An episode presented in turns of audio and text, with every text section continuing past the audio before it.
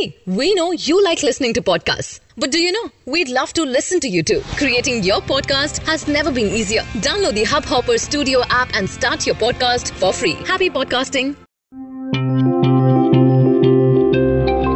Hubhopper Originals. Hello आप सभी का नमस्कार and welcome to this podcast जिसका नाम है लाइफ इन अ पोएट्री और मैं हूँ कृति आज लेकर आई हूँ दूसरा एपिसोड, जिसमें हम पेश करने जा रहे हैं दुष्यंत कुमार की सुप्रसिद्ध कविता, गज़ल, हो गई है पीठ पर्वत सी पिघलनी चाहिए। चलिए सबसे पहले बात करते हैं दुष्यंत जी के बारे में, जो कि मॉडर्न हिंदी लिटरेचर के एक जाने माने कवि थे, और अपने कई हिंदी गजलों के लिए काफ़ी फ़ेमस थे। उनका जन्म उत्तर प्रदेश के बिजनौर नाम के एक शहर में हुआ था। उन्होंने कुछ नामी रचनाएँ और कुछ कविताएँ लिखी हैं, जिनका आज भी नाम लिया जाता है। जैसे, जलते हुए वन का बसंत छोटे छोटे सवाल, दोहरी ज़िंदगी, ये सब उपन्यास हैं। और कुछ कविताएँ, कहाँ तो तय था, कैसे मंजर, खंडहर बचे हुए हैं।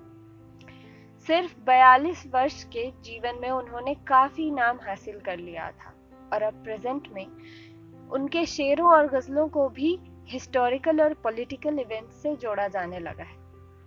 तो शुरू करते हैं उनकी इस कविता से।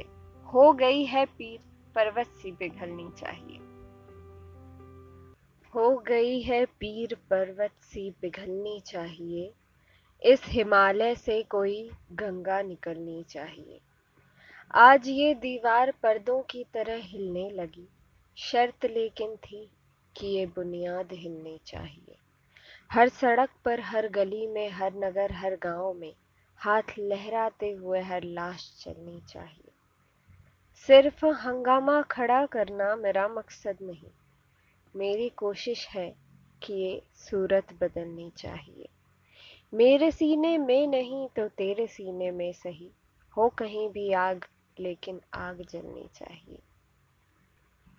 इस कविता के ज़रिए दुष्यंत कुमार ने समाज और राजनीति में हो रहे अलग अलग प्रकार की करप्शंस को ध्यान में रखते हुए लिखा था। जिसमें अभी भी उतनी ही सच्चाई है। या यूँ कहें कि आज के दौर में भी ये उतना ही सटीक है। कहते हैं ना कि रिवॉल्यूशन लाने के लिए कभी कभी कलम ही काफ़ी होती है।